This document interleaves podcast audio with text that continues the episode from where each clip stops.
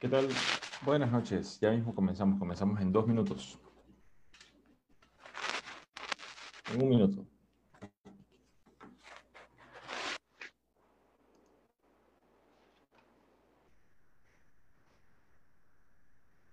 Ok.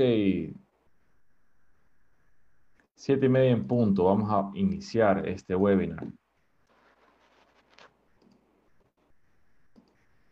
Es un tema interesante. La próstata es un tema nuevo también. Eh, estuve viendo en YouTube qué videos habían disponibles. Sí hay ciertas cuestiones, pero no, evidentemente quisiera poder aportar mi granito de arena con este tema, la próstata. Mi nombre es Rafael Martínez Mori, soy médico eh, y voy a darte los puntos que considero claves sobre este órgano. ¿Ya? No sin antes indicarte que estas charlas son auspiciadas por mi tienda Super Sano. Vendemos víveres, vendemos almuerzos ejecutivos, productos de limpieza del hogar, higiene personal y mucho más en www.supersano.com.es. También, si estás buscando un neurocirujano, doctor David Martínez Negra, neurocirujano, o si es que tú deseas también servicio de creación de página web, tú puedes ver la página web de Supersano eh, y tú puedes consultar conmigo cómo deberías hacer una página web profesional con carrito de compras, con pagos con tarjeta y todo lo requerido para el e-commerce hoy en día. ¿sí? Entonces, ahí estamos para servir. Ahora sí quisiera indicar que esta charla, en realidad, es mi primera charla eh, PG-13. Quiere decir que vamos a tener algunas imágenes eh, anatómicas, eh, pero si, si hay menores de 3 años, sí les recomendaría junto con los padres poder eh, aprender en esta charla. Entonces vamos a comenzar. Ok, siempre a mí me gusta iniciar por el origen de la palabra. Entonces, la próstata eh, significa en latín el que está delante, el protector, el guardián. ¿Sí? En sí es una glándula. Cuando tú escuchas una glándula en medicina, quiere decir que produce una secreción, produce un líquido. Eh, muchas veces estas secreciones van dentro del cuerpo o fuera del cuerpo. Si van dentro del cuerpo, quiere decir que son glándulas endócrinas. Y si van las secreciones de una glándula van fuera del cuerpo, quiere decir que son exócrinas en cambio, endócrina y exócrina la próstata genera muchas secreciones que van dentro del cuerpo, van hacia la sangre. Entonces es endócrina y también es exócrina porque genera muchas secreciones que van a salir del cuerpo en el semen. ¿De acuerdo? Es muy importante, estoy diciendo algunas de las funciones de la próstata. La próstata va a ser fundamental para eh, la bioquímica de muchas hormonas del cuerpo, entre ellas la producción de una hormona llamada dihidrotestosterona va a convertir la testosterona por medio de la 5-alfa reducta en dihidrotestosterona.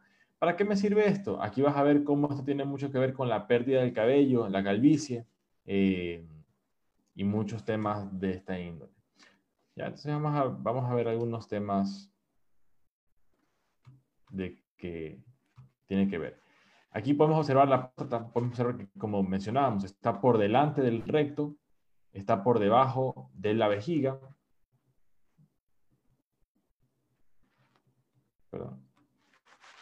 Está por delante del recto, está por debajo de la vejiga, está conectada eh, con, es un ducto eh, o tiene un ducto interno, el cual si es que la próstata aumenta de tamaño, este ducto interno por el cual pasa la orina va a verse obstruido, va a verse obstruido y esto es lo que genera la dificultad en la micción. ¿sí? ¿Por qué se puede obstruir, comenzar a obstruir? Puede ser por una prostatitis, puede ser por una hipertrofia prostática y en adultos mayores especialmente puede ser por un cáncer de próstata. Vamos a conversar a lo largo de esta charla sobre todos estos puntos, pero quiero que vayamos primero ubicándonos. Ok, vamos a hablar un poco de las partes de la próstata. Eh, en realidad tú puedes observar divisiones dentro de ella. Tú puedes ver desde atrás hacia adelante. Digamos, aquí en este dibujo, esta sería la parte de atrás de la persona y aquí sería la parte de adelante. O sea, el pene estaría de este lado. Ya de esta acá, de este lado, sería la parte de atrás de la persona. Bien, entonces si es que se hace eh, un tacto rectal, por ejemplo, ¿qué es lo que se está intentando ver? Si es que en esta parte, eh, que es la zona periférica de la próstata, hubiera algún, alguna masa, alguna variación en cómo se siente esta parte. ¿Ok? Eh, podemos observar varias partes en realidad en la próstata. Vamos a ir mejor de adelante hacia atrás. Primero tenemos el estroma fibromuscular Luego tenemos una zona de transición. dependiendo de qué enfermedad estemos hablando, la parte que va a verse afectada va a ser distinta. En la hiperplasia de próstata, también llamada hipertrofia prostática, hipertrofia prostática e hiperplasia prostática es lo mismo. Son enfermedades en las cuales la próstata aumenta el tamaño, pero no es algo cancerígeno. Ya vamos a desglosar un poco más qué significan todos estos términos. En todo caso, podemos observar en la zona transicional de la próstata es la que se inflama en la, hipertrofia prostática, también llamada hiperplasia de próstata. Aquí podemos observar los ureteres. Y finalmente, perdón, y finalmente la zona periférica. Como mencionaba, aquí es donde suele ocurrir el cáncer de próstata. Y es por eso que se intenta palpar si es que aquí hubiera algún tumor. Dato importante, el cáncer de próstata puede generarte dificultad en orinar, sí, pero ya va a ser mucho más adelante en la enfermedad. ¿Por qué? Porque si el tumor comienza aquí, para que se lleguen a tapar, para que se llegue a tapar estos ductos, va a demorar un poco hasta que el cáncer vaya creciendo. Ya vamos a eh, conversar un poco sobre el tema cáncer eh, en esta misma charla.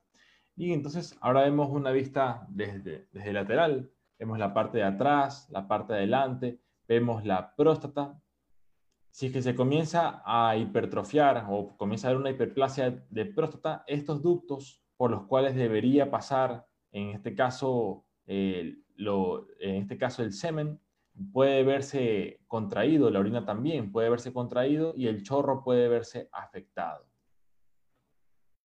Entonces, bueno, ya habiendo visto eh, descripciones generales, vamos a hablar un poco ya de las funciones. Eh, como mencionaba, la próstata es una glándula que genera secreciones que van dentro del cuerpo y fuera del cuerpo. Las cuales van fuera del cuerpo incluyen, por ejemplo, el antígeno prostático específico. Esta es una secreción de la próstata que tiene como función licuar el semen coagulado. O sea, el semen en realidad está en una sustancia, está en una condición eh, gelatinosa y necesita esta sustancia licuarse, volverse más líquida para que los espermatozoides puedan nadar de manera adecuada. Entonces, el antígeno prostático específico, aquel que se mide si uno quiere ver si hay un tumor, esa sustancia tiene una función en el cuerpo, que es licuar el semen coagulado, o sea, hacer que el semen se vuelva más líquido. ¿De acuerdo? Otro, otra función, porque la próstata es, es una glándula también muscular. Eh, la próstata cuando se contrae genera propulsión del líquido seminal hacia la uretra. Entonces, usualmente durante el orgasmo se genera la contracción de estos músculos que propulsan eh, los líquidos, en este caso el líquido seminal, hacia la uretra y finalmente hacia el exterior. Y también mencionaba que la próstata es un eh, sitio de formación hormonal. Aquí la eh, hormona testosterona se convierte en dihidrotestosterona, ¿ya? y esto de aquí si es que pasa en cantidades muy elevadas, es la principal causa o el principal factor para la aparición de la alopecia androgénica, o sea, comenzar a perder el cabello eh, en varones. ¿Qué quiere decir esto? Una próstata agrandada puede generar alteraciones o puede favorecer alteraciones hormonales que eh, van a predisponer a que la persona pueda tener caída del cabello. Esto tiene que ver con muchos factores, entre ellos genéticos, son algunos de los más importantes. Bien, entonces tenemos algunas imágenes. Como mencionaba, esta, esta charla sí es eh, PG-13, o sea que sí tenemos algunas imágenes bien gráficas en las cuales tú puedes observar aquí la próstata, ¿de acuerdo? Eh, y puedes observar también la vejiga. La vejiga es un órgano muscular. Observas los músculos. Cuando uno va al baño y orina, los músculos de la vejiga se están contrayendo. Se están contrayendo para qué? Para hacer que el líquido pueda salir, la orina pueda salir de la vejiga. Pero para que la orina pueda salir, tiene que salir a través de la próstata, porque en la próstata estamos observando que hay un ducto interno en el cual sale la orina. Si la próstata está aumentada del tamaño, entonces este ducto interno va a verse obstruido y la orina va a salir como en chorro, puede ser que incluso no llegue a no salir, haya una obstrucción. Esto ya puede complicar muchísimo el caso de la persona. ¿Sí? Vamos a hablar ya más adelante de suplementos y de tratamientos eh, posibles. La próstata eh, menciona en los textos que parece, tiene la forma, el tamaño de una nuez con cáscara. ¿sí? La mencionan ahí los textos. Súper interesante. más que nada me llamó la atención es esta imagen. Bueno, aquí marqué todas, ¿verdad? La próstata en cada una de ellas. Ya, estas son las vesículas seminales. Pero lo que te quiero mencionar es que la próstata genera líquido. Este líquido, porque te decía que es una glándula. Este líquido va por estos ductos para poder eventualmente ser, eh, ser expulsado. Entonces aquí tú puedes observar que estas son glándulas, o sea, son, aquí hay células que producen diversos, diversas sustancias, entre las cuales está el antígeno prostático específico. Si es que hay demasiadas células produciendo demasiado antígeno prostático específico, entonces en la sangre, si te haces un examen, se te va a salir elevado. Va a salir elevado, entonces vamos a decir, ve, en esa próstata algo está pasando. ¿Ya? Y ahí ya va el criterio de cada especialista, cada urólogo, eh, cómo proceder en, ese caso. Bien. Entonces mencionarte aquí estas imágenes. Si tienes alguna duda, alguna pregunta, la puedes hacer en los comentarios. Eh, estamos para servirte. Y te recuerdo que estas charlas son auspiciadas por Super Sano. Eh, yo tengo mi tienda de productos saludables. Vendemos víveres, vendemos productos de higiene personal, limpieza del hogar y también ahora almuerzos ejecutivos, almuerzos saludables en www.supersano.com.es. Eh, es una manera directa de apoyar mi trabajo. Entonces, más imágenes. En realidad, estas son imágenes de Nether. Esta es una vista desde arriba, vista desde abajo. Y puedes aquí tú observar cómo si es que se va poniendo más estrecho este conducto, entonces va a dificultarse la, la salida de la orina. ¿Ya? Durante el acto sexual, en realidad te mencionaba que la próstata tiene eh, entre sus funciones está producir líquido, producir parte del líquido que va a salir en el semen. Y este líquido contiene nutrientes para los espermatozoides, contiene también antígeno prostático específico, contiene una serie de sustancias eh, que se van a mezclar eh, antes de salir del pene. Entonces, durante el orgasmo, usualmente, que es cuando ocurre, comienza, comienzan a salir los espermatozoides de los testículos ves que tienen que viajar incluso por encima de la vejiga, tienen que hacer un viaje en realidad muy extenso para luego comenzar a bajar nuevamente, entrar en la próstata, ¿ya? La próstata aquí se va a contraer su parte muscular y va a propulsar ya todo el líquido eh, seminal hacia afuera del pene al momento de la eyaculación. Entonces tú puedes aquí darte cuenta, por ejemplo, eh, si hubiera alguna inflamación de la próstata por una hipertrofia, por una prostatitis bacteriana, ¿sí? si algo te está inflamando la próstata, esto puede generar que durante la relación sexual haya dolor o incluso en el día a día puede haber dolor si está inflamada aquí, pero en todo caso durante la eyaculación, un momento en el cual está muy activa esta parte, eventualmente uno puede presentar dolor si es que hubiera alguna cuestión de inflamación prostática. ¿Sí? Funciones. Como te mencionaba, la, dihidrotestosterona juega un papel en la hiperplasia benigna. ¿Qué es la dihidrotestosterona? Es una forma más activa de la hormona testosterona, la cual debe convertirse de testosterona, se convierte en dihidrotestosterona, y esto, eh, la próstata tiene mucho que ver con esto, ya, ya que aquí se produce gran cantidad de esta dihidrotestosterona tú puedes tratar de evitar la producción de esta dihidrotestosterona, o sea, puedes tratar de generar que la testosterona se quede como testosterona y no se convierta en dihidrotestosterona. ¿Cómo lo puedes hacer? Con medicamentos como el finasteride. ¿Y cuándo se hace esto? Por ejemplo, cuando la persona se está quedando sin cabello, ¿verdad? Tú quisieras ahí un medicamento llamado un inhibidor de 5-alfa reductasa. ¿Qué es lo que va a hacer esto? Este inhibidor de 5-alfa reductasa, finasteride, va a generar que en tu próstata la testosterona no se convierta en dihidrotestosterona. Y esto de aquí, al no convertirse, eh, va a parar un poco este, estas consecuencias de un aumento de, estas, de esta dihidrotestosterona, que puede ser, por ejemplo, la caída del cabello, también tiene mucho que ver con eh, la hipertrofia prostática y con diversas alteraciones a nivel de, la salud prostática. ¿Por qué ocurre esto en edades avanzadas? O sea, esto es un tema interesante que lo voy a conversar un poco. En realidad, si tú te das cuenta, la naturaleza quiere que tú nazcas, crezcas, te reproduzcas y luego que ya te reproduciste, puedes morir porque ya diste tu código genético, ya avanzó la especie tuya, ya hubo una nueva generación. ¿Qué quiere decir esto? Tú puedes tener tus hijos a los, 20, a los 15 años, a los 20 años, a los 25 años, o sea que ya te reproduciste. O sea que el cuerpo te genera mecanismos de protección mientras tú eres joven. Si ya tienes 40, 50, 60 años, 70 años, se supone que tu ciclo de vida ya eh, ha sido completado, entre comillas. Entonces comienzan a fallar muchos mecanismos de tu cuerpo. Entre ellos el cáncer, la hipertensión, la diabetes, etcétera.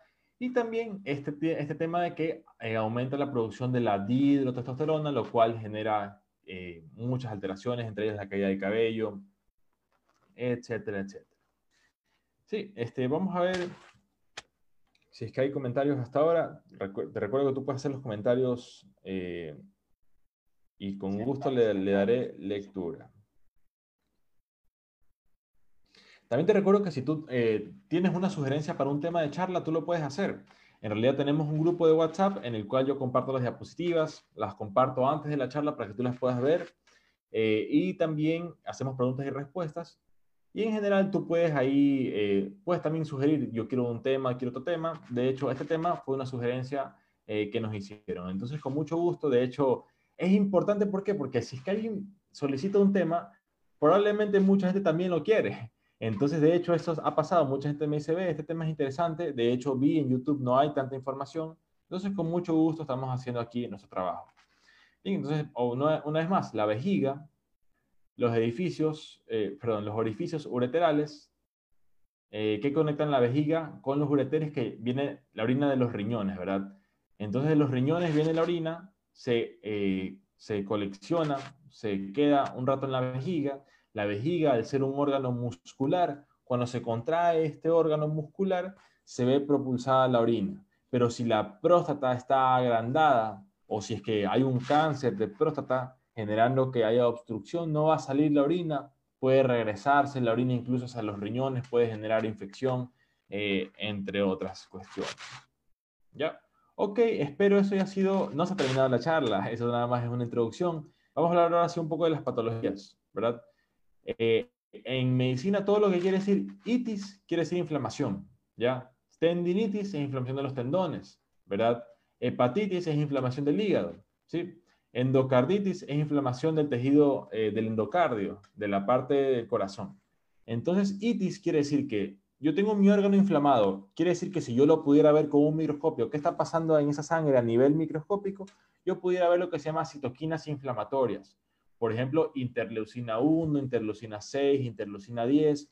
¿Cómo yo puedo ver que tengo esto? En mi sangre. En un examen de sangre yo puedo ver que tengo estas interleucinas. En, todo caso, eh, cuando tienes un sitio en particular inflamado, quiere decir que aquí hay producción de citoquinas inflamatorias, hay probablemente células del sistema inmunológico, glóbulos blancos, que están viniendo a ver, eh, aquí qué está pasando, no se te va a venir una bacteria a infectar, tenemos que luchar. O sea, siempre que tú tienes una inflamación, hay citoquinas inflamatorias, hay glóbulos blancos y también es posible que hayan bacterias y hayan eh, patógenos tratando de hacer daño o encontrando allí un sitio débil en el cual pueden proliferar.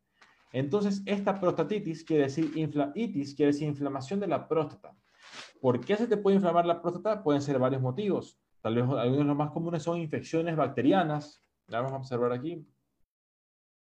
¿sí? En muchas situaciones se te puede inflamar la próstata, en muchas situaciones. Eh, tal vez las más comunes son infecciones bacterianas, Escherichia coli, clamidia, ¿verdad? En general, si tu próstata se te inflama, puede ser que esto sea algo corto en el tiempo, o sea que, ah, se te inflamó en un momento dado, en días, y luego ya pasó, o puede ser que tengas la próstata inflamada por semanas, por meses o por años.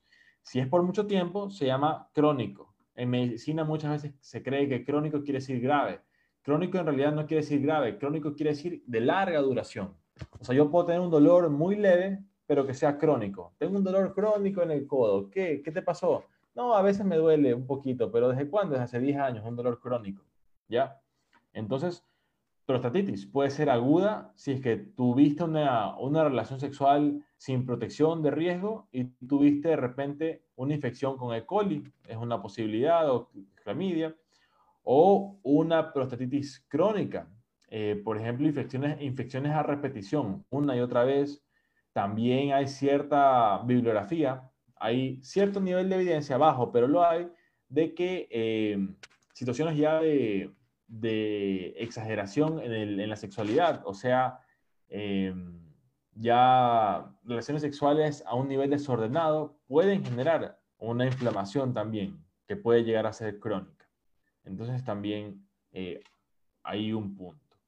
Eh, ¿Qué puede generar todo esto? Si se inflama la próstata y no puede salir la orina, esto aquí va a generar que la persona, primero, sienta siempre ganas de ir al baño. Eh, uno ya probablemente lo conoce. ¿Por qué? Porque primero que está inflamado, todo el área de la próstata está inflamada. Esto genera malestar, una sensación de pesadez, como que algo hay ahí molestando, ¿verdad? Además, cuando se comienza a llenar, así se llena, la vejiga, así se llena un poquito, como abajo está la próstata inflamada, ese poquito se va a sentir como, como mucho y la persona va a sentir ganas de orinar. Va al baño, orina poquito, siente que todavía quiere orinar más, pero ¿por qué? Es por la inflamación, es por la sensación de pesadez dada por la inflamación. Dependiendo, cada persona lo describe de una manera distinta, una quemazón uretral, un dolor vago, impreciso, pesadez, perineal en el área entre el ano y los testículos. Esta área perineal eh, puede presentar una sensación de pesadez. Para la salud perineal, eh, en realidad hay ejercicios, hay los ejercicios Kegel, K-E-G-E-L, quiere decir contraer los músculos eh, que son conscientes, que uno puede controlar los músculos perineales, los músculos del suelo pélvico, y esto genera, el ejercicio genera en general una mejor circulación, una mejor oxigenación, una mejor, eh, un mejor flujo de sangre de antioxidantes, mejor eh, también flujo de los metabolitos celulares. Entonces, ejercicios Kegel pueden ser una opción aquí con esta pesadez perineal. ¿Ok? Claro, el tema es la constancia.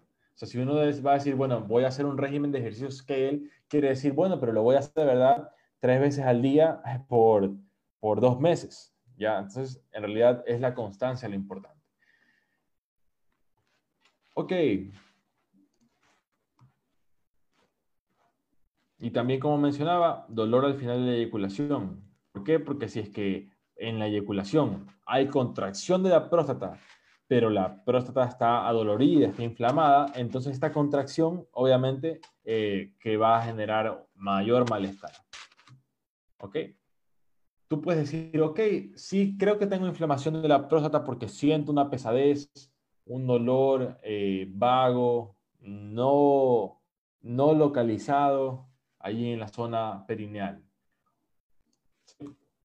Entonces ahí sí sería adecuado acudir con el especialista, ¿verdad?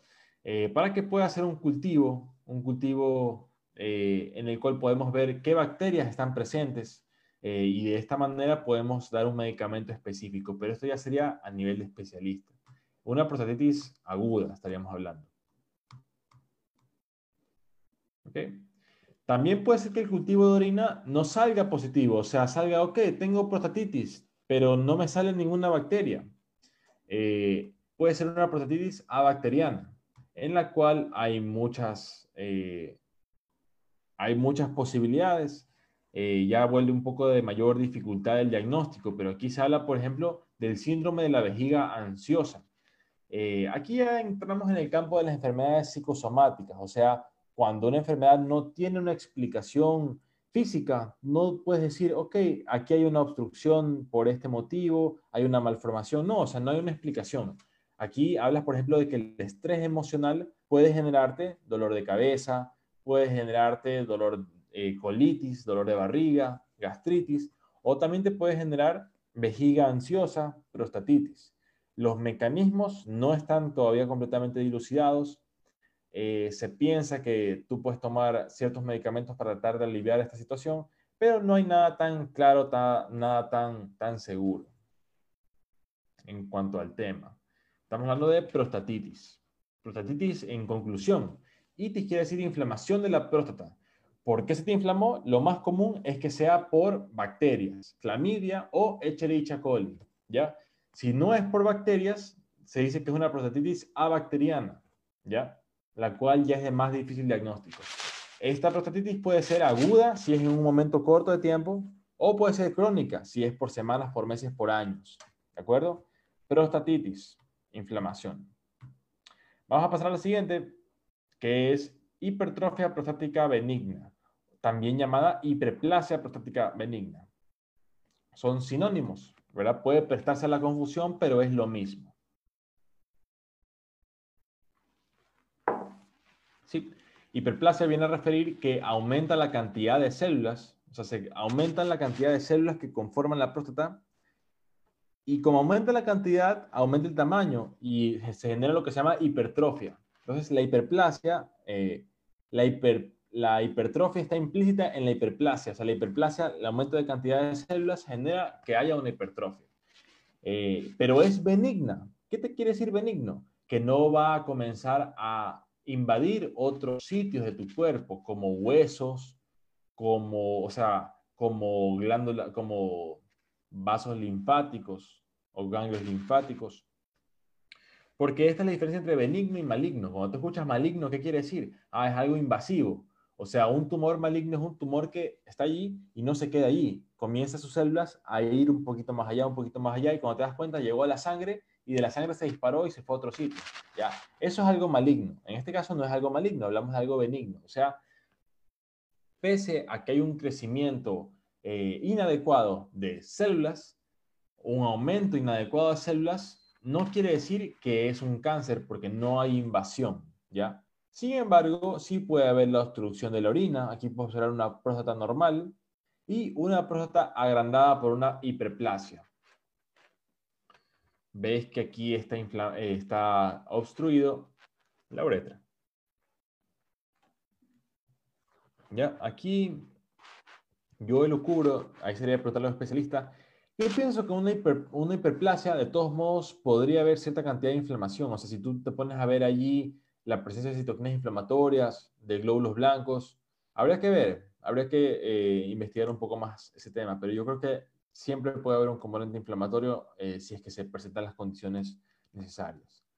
Bien, hiperplasia prostática benigna. Entonces, decimos que no es cancerígeno. O sea, este crecimiento eh, o este aumento en el crecimiento y en, la cantidad de células ocurre, pero se queda en la próstata. Nunca va a llegar a la sangre, nunca va a llegar a los huesos, nunca va a llegar a los ganglios linfáticos que están cercanos a la próstata.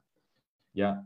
¿Y qué es un ganglio linfático? Es un sitio donde se recolecta la linfa. La linfa es un líquido que tiene muchos desechos celulares y muchas sustancias que deben ser limpiadas y estas son limpiadas en el ganglio linfático.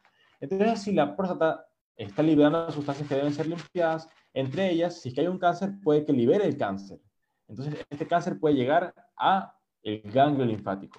Esto si hablamos de cáncer, de malignidad, pero en esta situación hablamos de benignidad, una hipertrofia benigna. O sea, no hay cáncer, no hay este desplazamiento ni a los ganglios, ni a los huesos, ni a la sangre.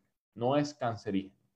¿Ya? Pero sí puede haber compresión de la uretra, ¿Por qué? Porque pese a que no es cancerígeno, sí puede generar que el ducto se vaya haciendo más angosto y esto genera una dificultad para orinar. Aquí el, el, tema clave es que el médico no se le pase un cáncer, o sea, pueda diferenciar entre una hipertrofia prostática benigna y un cáncer, o sea, un adenocarcinoma prostático. ¿Ya? Eh, aquí vas a tener muchas herramientas que ya no voy a entrar porque ya es en tema especialidad. ¿sí? Pruebas de sangre. Si te voy a decir adenocarcinoma, adeno es porque es una glándula eh, y carcinoma es porque es un cáncer, o sea, cáncer de glándula, cáncer de glándula. ¿De qué glándula? De la próstata, o sea, es un adenocarcinoma prostático. ¿Ya?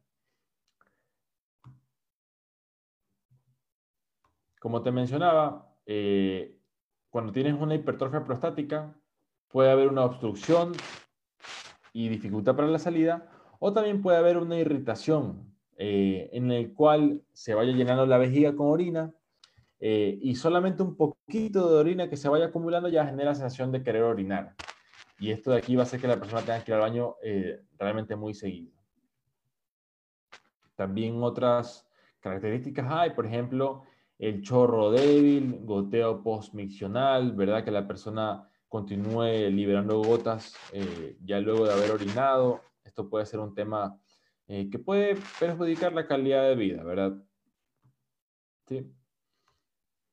Es clave decir que esta hiperplasia o hipertrofia prostática tiene mucho que ver con los cambios hormonales presentes en la edad. O sea, cuando tú pasas de los 30, como varón, pasas de los 30 años, de los 40 años, de los 50 años, te comienzan a pasar cosas, como por ejemplo el cabello comienza a disminuir, ¿verdad? La musculatura comienza a ser más difícil de conservar.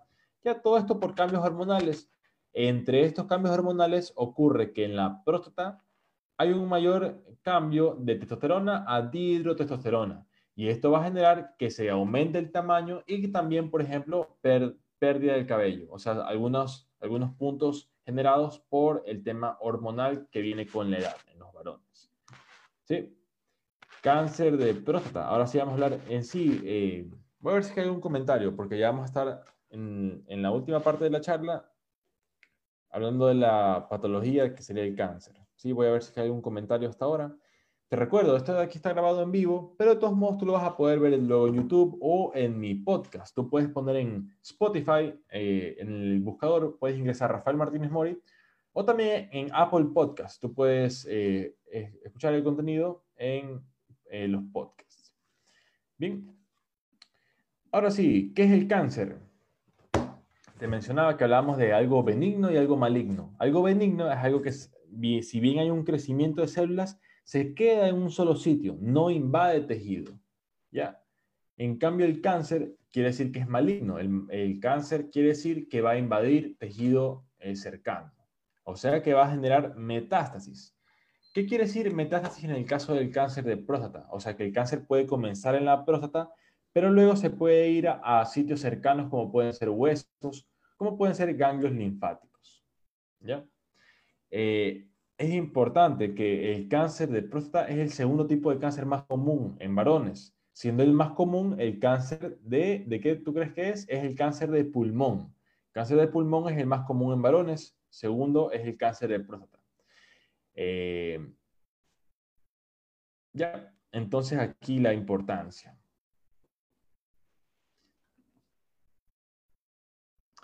Es también muy importante saber que eh, si el cáncer de próstata inicia en una edad muy avanzada, puede ser que la persona ni siquiera se dé cuenta. O sea, en realidad, eh, muchos hombres, como aquí se dice, mm, desarrollan cáncer de próstata y nunca llegan a tener síntomas. ¿Por qué? Porque ¿cuál es el síntoma del cáncer de próstata? La dificultad en orinar. Pero como te mencionaba, el cáncer de próstata suele iniciar en la parte más de atrás de la próstata. O sea que hasta que llega a la parte de adelante se demora. Puede pasar años. Eh, y en una persona de 85 años, de 90 años, evidentemente puede ser que algo más pueda deteriorar su salud más grave que el cáncer en sí de próstata. ¿Ya? Eh, ¿Cómo tú puedes tener una pauta, una pista de que puede darse de un cáncer con una prueba de sangre que te mide el llamado antígeno prostático específico? Te mencionaba, este antígeno prostático específico es una sustancia que la próstata produce ¿para qué? Para permitir que el semen se vuelva más líquido y los espermatozoides puedan nadar con mayor facilidad. ¿Ya?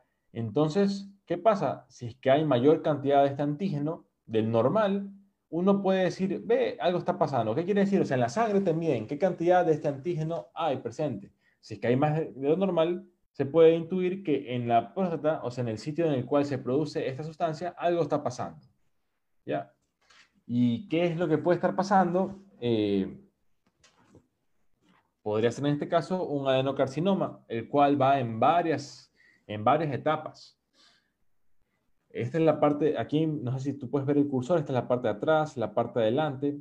¿Cuál es la idea del tacto rectal? No es incomodar a la persona. El motivo es que el cáncer de próstata suele iniciar en la parte de atrás de la próstata, o sea, la parte que puedes eh, palpar con el dedo, ¿verdad? Entonces la idea es que tú al palpar aquí, tú puedes identificar que hay una masa, que hay un tumor, ¿verdad? Si tú no lo palpas, eh, y dejas pasar el tiempo, puede ser que esto crezca y ahí sí comience a darte síntomas. Por ejemplo, la micción con dificultad, tener que orinar a cada rato, ¿verdad? ¿Por qué motivo? Porque se permitió que esto avance, ¿verdad? Entonces, eh, insisto, el motivo del tacto rectal no es, eh, no es otro que identificar en el área donde en mayor medida inician los cánceres de próstata, identificar de manera temprana, y evitar que pase a estadios más avanzados. Aquí, como te menciono, este de aquí es la imagen del ganglio linfático. El ganglio linfático es el sitio donde se acumula la linfa. La linfa es un líquido que contiene desechos celulares. Entonces, si el tumor que está en la próstata se escapa y pasa al ganglio linfático, ya tienes un cáncer mucho más avanzado. entonces, como te mencioné, el tacto rectal, ya así es que se detecta, eh, porque esto es operador dependiente, o sea, de repente un médico con mayor experiencia puede identificar eh, con un tacto rectal, tal vez otro médico preferirá utilizar otras herramientas, ecografía transrectal, resonancia magnética, tomografía. De repente tú con el tacto ya puedes identificar, ve, aquí hay algo, y luego con la resonancia con la tomografía ya puedes tener una imagen más clara de hasta dónde llega el tumor. ¿Ya? ¿Cuán pronto eh, o a qué edad debe iniciar este tema? Eh, yo no soy quien para mencionarte, te voy a decir lo que dice la American Cancer Society. Ya, para el tema de detección temprana de cáncer de próstata, te dice que eh, para hombres que tienen un riesgo promedio, o sea, que no es que tienen familiares que tuvieron cáncer de próstata de edades tempranas, para un hombre común y corriente, eh, a los 50 años debería comenzar a tener la conversación con su urólogo de el, screening temprano para cáncer de próstata, ¿ya? Pero si es que tienes un riesgo mayor, mayor, un riesgo más elevado, por ejemplo, tienes familiares que tuvieron cáncer de próstata a edades tempranas, o si que tienes peor aún, más de un familiar, ahí deberías iniciar a los 45 o a los 40 años eh, la conversación para hacer el screening, ¿verdad? El screening comprende el tacto rectal, el antígeno prostático específico y la evaluación por parte del médico. O sea, son algunas cuestiones eh, que te van a dar mayor visión. De repente alguien quiere decir, oiga, pero yo no me quiero hacer el tacto rectal, solamente quiero hacerme el antígeno prostático específico. Bien, tienes cierto nivel de, información, pero no lo tienes todo. Entonces, eh, tienes que tener responsabilidad de la decisión que uno está tomando. Entonces, nada más para informar sobre ese tema.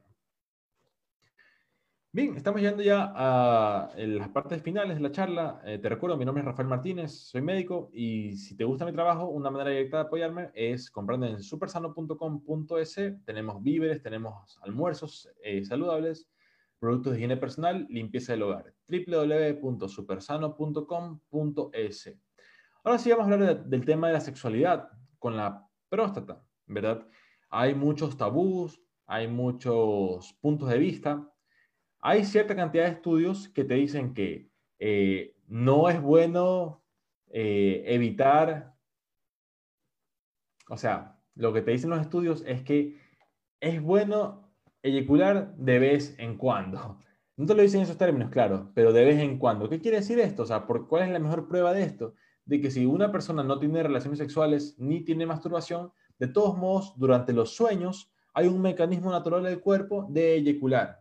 O sea, la eyaculación es algo normal en el cuerpo y se, se piensa que tiene beneficios, entre ellos beneficios para la salud prostática.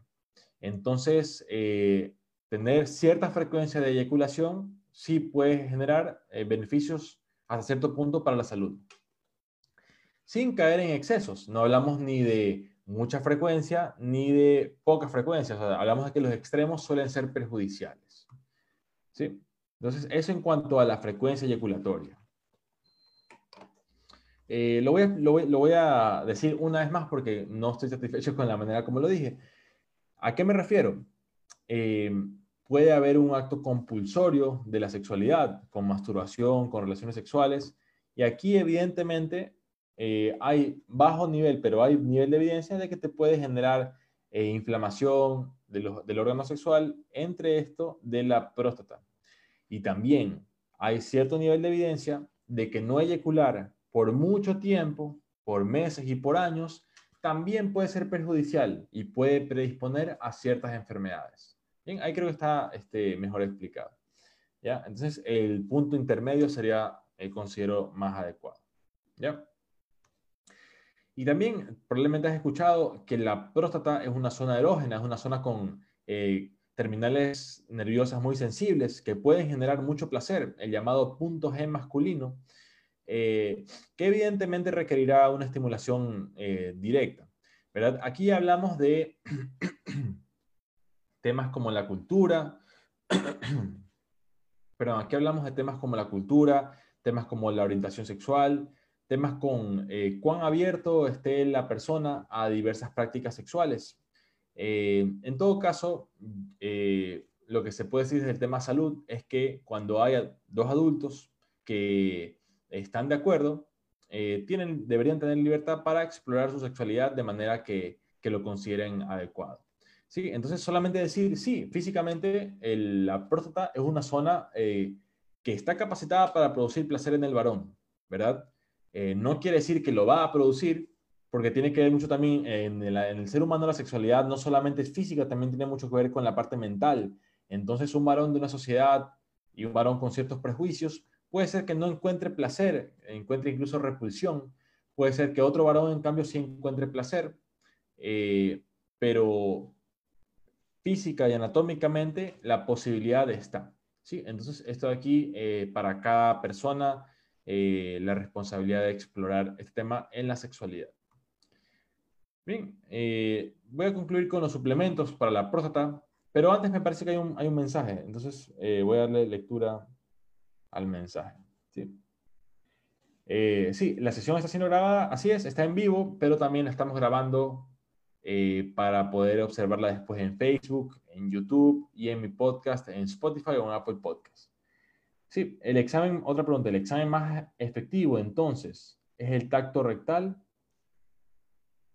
Mm, yo recuerdo siempre en la universidad cuando tuvimos una buena cátedra de biología y nos decía el profesor, ok, tú para el tema eh, del examen de próstata, si tú quieres tratar de tener todas las precauciones, tú tienes varios factores. Tú debes, tú, tú puedes decir al paciente, ok, si tú quieres la mayor cobertura, hazte todos. Hazte el examen de antígeno prostático específico y hazte el tacto rectal.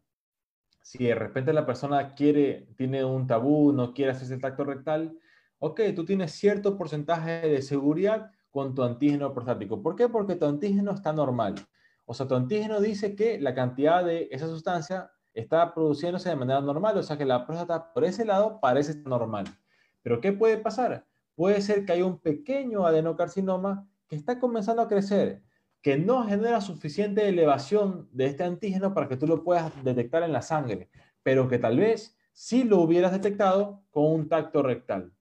Por ese motivo, eh, sí sería ideal, especialmente en personas que han tenido familiares, pero en general en varones a partir de los 50 años, la American Cancer Association sí te recomienda ambas, el tacto rectal y eh, la prueba de antígeno prostático específico.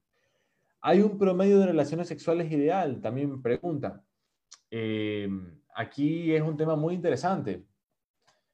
Eh, yo considero que es evidente que mientras uno es más joven, tienes mayor vitalidad, mayor vigor en muchos ámbitos, incluyendo el sexual, ¿verdad? No va a ser lo mismo un adolescente de 17 años y un hombre de 50 años ¿verdad? Es distinto. No quiere decir que uno es mejor o el otro es peor, pero es distinto, ¿verdad?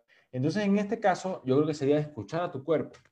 Eh, incluso en el taoísmo hablan de que hay a mayor edad, hay incluso un cálculo que tú puedes hacer de cuánto ellos recomiendan de relaciones sexuales. Eh, también muchas prácticas eh, recomiendan evitar la eyaculación. Yo la verdad no te podría decir si, si es verídico o no es verídico. Me gustaría conocer más sobre el tema antes. Pero tal vez en algún momento haremos una investigación más, más plena sobre el tema. Bien, con eso voy a concluir con los suplementos para la salud prostática. O sea, si tú de repente tienes prostatitis, tienes hipertrofia prostática benigna o tienes incluso cáncer, eh, ¿qué tú puedes hacer? Siempre en mis charlas yo te voy a decir los pilares de la salud. O sea, no vale que tú, que tú estés comiendo suplementos o algo si no estás durmiendo bien. Si no estás viendo bien, ese es el pilar número uno, dormir mejor. Eh, puedes ver mi contenido sobre dormir mejor o puedes buscar en sí información, pero dormir mejor es el tema número uno para mejorar tu salud. Luego de eso, el manejo del estrés, la nutrición, el ejercicio. Bien, pilares de la salud.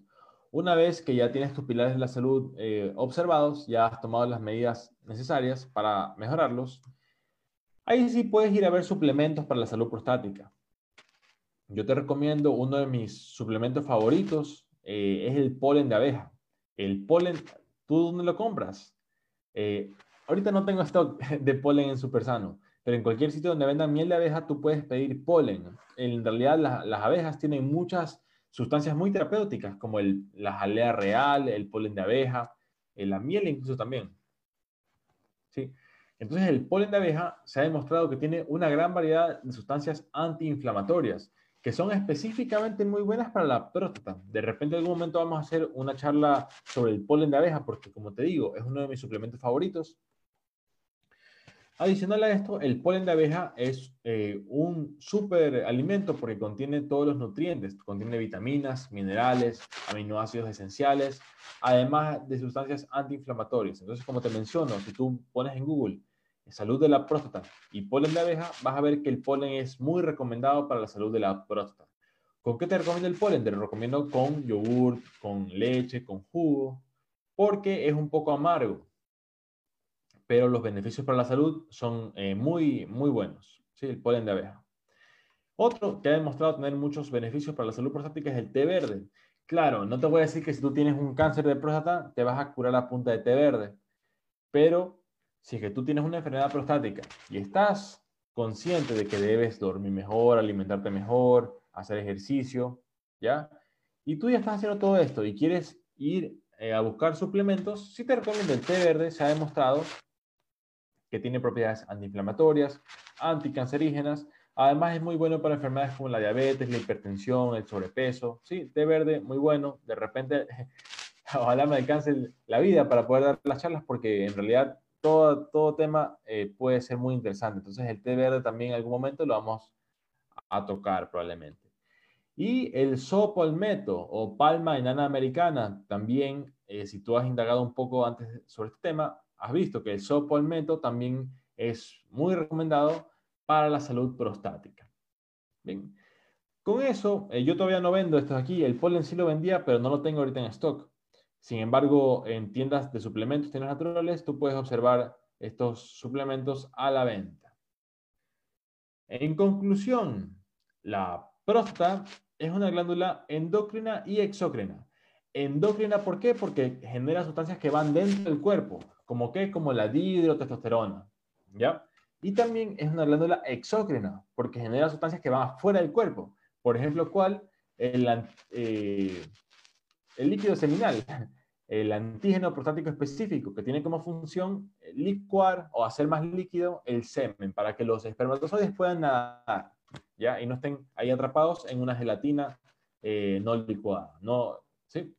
Ese es el antígeno prostático específico. Entonces la próstata es una glándula endocrina y también exócrina. También, ¿qué enfermedades son comunes en cuanto a la próstata? Tenemos la prostatitis, o sea, la inflamación prostática, la cual la más común es bacteriana por Escherichia coli o por clamidia. También puede haber prostatitis no bacterianas, que son de mayor dificultad su diagnóstico. Aquí muchas veces incluso puede ser algo psicosomático, ¿verdad? estrés emocional, que se manifiesta como puede ser en algunas personas dolor de cabeza, en otros dolor de barriga y en algunas personas un dolor prostático. Ya ahí te recomiendo psicoterapia. Eh, psicoterapia con psicólogo es una gran herramienta para todos estos temas de estrés, depresión, ansiedad. ¿ya? Otra enfermedad común en la próstata es la hipertrofia o también llamada hiperplasia. Es lo mismo. Escuchas hipertrofia, hiperplasia prostática benigna, es lo mismo. ¿ya? ¿Qué quiere decir hiperplasia? Que aumenta la cantidad de células que van a formar la próstata. Y como aumenta la cantidad de células, aumenta el tamaño, o sea que va a haber una hipertrofia. Por eso es que es lo mismo. Pero es benigna, o sea que no va a generar invasión de tejidos cercanos, ni huesos, eh, ni vasos linfáticos, ni sangre. ¿ya? Y finalmente tenemos también el cáncer de próstata, de los cuales pueden haber muchos tipos, y el más común es el adenocarcinoma prostático adenocarcinoma. Adeno quiere decir glándula y carcinoma quiere decir cáncer. O sea, adenocarcinoma prostático quiere decir cáncer de la glándula de la próstata. ¿Ya? Y los suplementos, te recomiendo en sí para todo, el polen de abeja es excelente. Y también el té verde eh, y el sopolmeto. Con eso te agradezco muchísimo tu atención. Espero te haya gustado la charla. Eh, me ha gustado mucho prepararla. Es un tema que no había estudiado eh, sí, no lo había dado nunca, entonces espero te haya gustado. Mi nombre es Rafael Martínez eh, y ha sido un gusto para mí. Ahora sí, te digo las pequeñas propagandas. Si tú deseas pertenecer al grupo de WhatsApp, tenemos un grupo de WhatsApp en el cual yo envío las diapositivas, envío los links. Hoy, por ejemplo, lamentablemente tuvimos un inconveniente con el link inicial que hice. Entonces, si tú estás en el grupo, siempre vas a poder ir a la charla. Si es que se cae el internet o algo, yo siempre en el grupo de WhatsApp eh, trataré de comunicar la solución si es que ha habido algún inconveniente. Entonces, entonces en el grupo de WhatsApp, para tener las diapositivas, eh, preguntas y respuestas y también sugerir temas. ¿sí? Muchas gracias, Alex Roberto. Excelente charla. Quizás muy técnica, claro, sí. Es un tema un poco técnico también. Sí. Eh, sí quisiera que haya sido como un puente entre la parte ya científica, eh, completamente investigativa, y la parte ya de aplicación en el día a día. Ya, entonces el grupo de WhatsApp, tú me puedes escribir, te agregamos al grupo. También, si tú deseas apoyarme, tú puedes comprar. Además, son productos de excelente calidad. Tú puedes comprar en supersano.com.es, que es mi tienda. Tú puedes comprar víveres, puedes comprar almuerzos ejecutivos. Víveres quiere decir sandías, melones, papayas, guineos, ¿verdad? miel de abeja, almuerzos saludables, cosmética, este, desodorante, pasta de dientes, tenemos cremas para el rostro. Si tú quieres regalarle eh, una crema bonita, una crema eh, muy buena a tu enamorada, a tu mamá, le puedes comprar en Cosmética Natural de Super Sano, mascotas y más. Si quieres neurocirujano, te recomiendo a mi señor padre, doctor David Martínez Negra, neurocirujano, tumores de hipófisis, eh, aneurismas cerebrales, mm, también operación de eh, nervios periféricos, como puede ser el síndrome del túnel carpiano también. Y finalmente, mi agencia digital súper bueno. Si tú quieres una página web excelente en cinco días o menos, la puedes hacer conmigo. Yo te hago la página web eh, de una excelente calidad, te la entrego rápido y bien. Con eso, espero te haya gustado esta pequeña exposición. Eh, Martínez y ha sido un gusto poder compartir contigo esta charla. Voy a ver si hay algún comentario adicional. Eh, si no, con eso, eh, que tengas una buena noche y nos vemos el siguiente fin de semana. Todavía no hay un tema eh, definido, pero el siguiente fin de semana probablemente vamos a continuar con una nueva charla. ¿Sí? Ok, muchas gracias a todos. ¿Qué temas siguientes vamos a dar? no te lo había pensado, pero pero sí quisiera ver un tema, por ejemplo, este de aquí me pareció muy bueno porque en YouTube no habían tantas charlas sobre el tema, o sea, habían cosas eh, muy prácticas, o sea, mm, sí, habían cosas muy prácticas pero muy cortitas y habían cosas en cambio demasiado técnicas, entonces espero que este haya sido como que un punto intermedio. Bien, con eso, este, aquí hay una, una pregunta más. ¿Por qué no deberían tener muchas relaciones? Ok, eh, hablamos del tema del, punto intermedio, ¿verdad? Decíamos que en la sexualidad puede haber una compulsión, sea a la masturbación o sea a la relación sexual. Total, ¿verdad? Un abuso, un exceso sí te puede generar, o sea, es como que tú, incluso si tú haces, por ejemplo, eh, si tú andas demasiado en bicicleta, llega un punto en que las manos ya te van a doler, ¿verdad? Asimismo, cuando hay un abuso de tus órganos sexuales, evidentemente puede generarse una inflamación. Entonces aquí tenemos, por un lado, que un exceso puede generarte una inflamación del órgano sexual. En el caso del varón, podemos hablar de la uretra, podemos hablar del glande, podemos hablar también de la próstata. Eso por el lado del exceso. Por el lado, en cambio, de muy poco, decimos que no es saludable al punto de que el cuerpo tiene un mecanismo para eh, evitarlo. O sea, si un hombre no ha eyaculado por mucho tiempo, durante el sueño, de manera automática, involuntaria, va a tener una eyaculación en algún momento. ¿Ya? Eh, ¿Qué nos dicen ciertos estudios clínicos?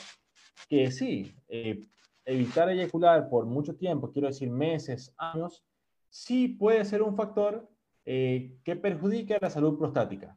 ¿De qué maneras? No está tan claro todavía, pero sí te habla de que no eyacular por muchísimo tiempo, meses, años, sí puede ser perjudicial. ¿Cuántas veces se considera exceso? que es interesante. Eh, también te mencionaba que no va a ser lo mismo la sexualidad de un joven de 18 años que un hombre de 45 años, ¿verdad? Un joven de 14 años, capaz que se puede masturbar varias veces al día sin ningún problema, ¿verdad? Eh, no va a ser lo mismo un hombre de 40 años. Entonces, ¿qué podría ser un exceso? no te podría decir yo lo que es un exceso. O sea, en realidad, eh, ¿qué te podría recomendar?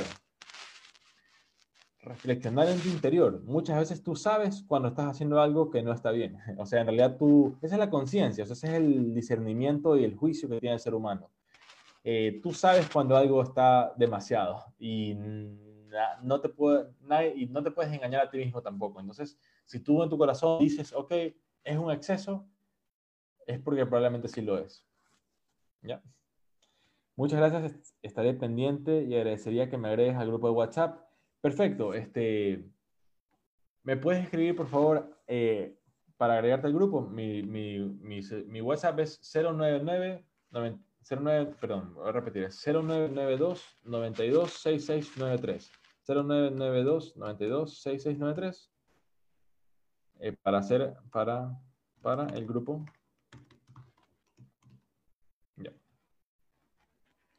Eh, muy buen tema. ¿Eres urologo? No, soy médico general. En realidad, en realidad, más soy emprendedor. O sea, soy médico, pero me dedico a mis emprendimientos, entre ellos mis capacitaciones. Soy capacitador de temas médicos y también tengo mi tienda saludable, Super Sano, donde tú puedes comprar productos eh, para la salud. Super Sano es como, es como un supermercado de internet, pero de productos saludables. Entonces me dedico a mis emprendimientos. Perfecto. Ok, eso creo que fue todo por ahora. Si hay alguna pregunta adicional, nos quedamos unos segundos más, unos minutos más. Voy a ver si en Facebook hay algún comentario. Y si no, ya nos vamos despidiendo. Bien, este, muchas gracias a todos. Espero te haya gustado mucho esta, espero te haya gustado, espero te haya gustado la charla y nos vemos en una ocasión. Muchas gracias y buenas noches a todos.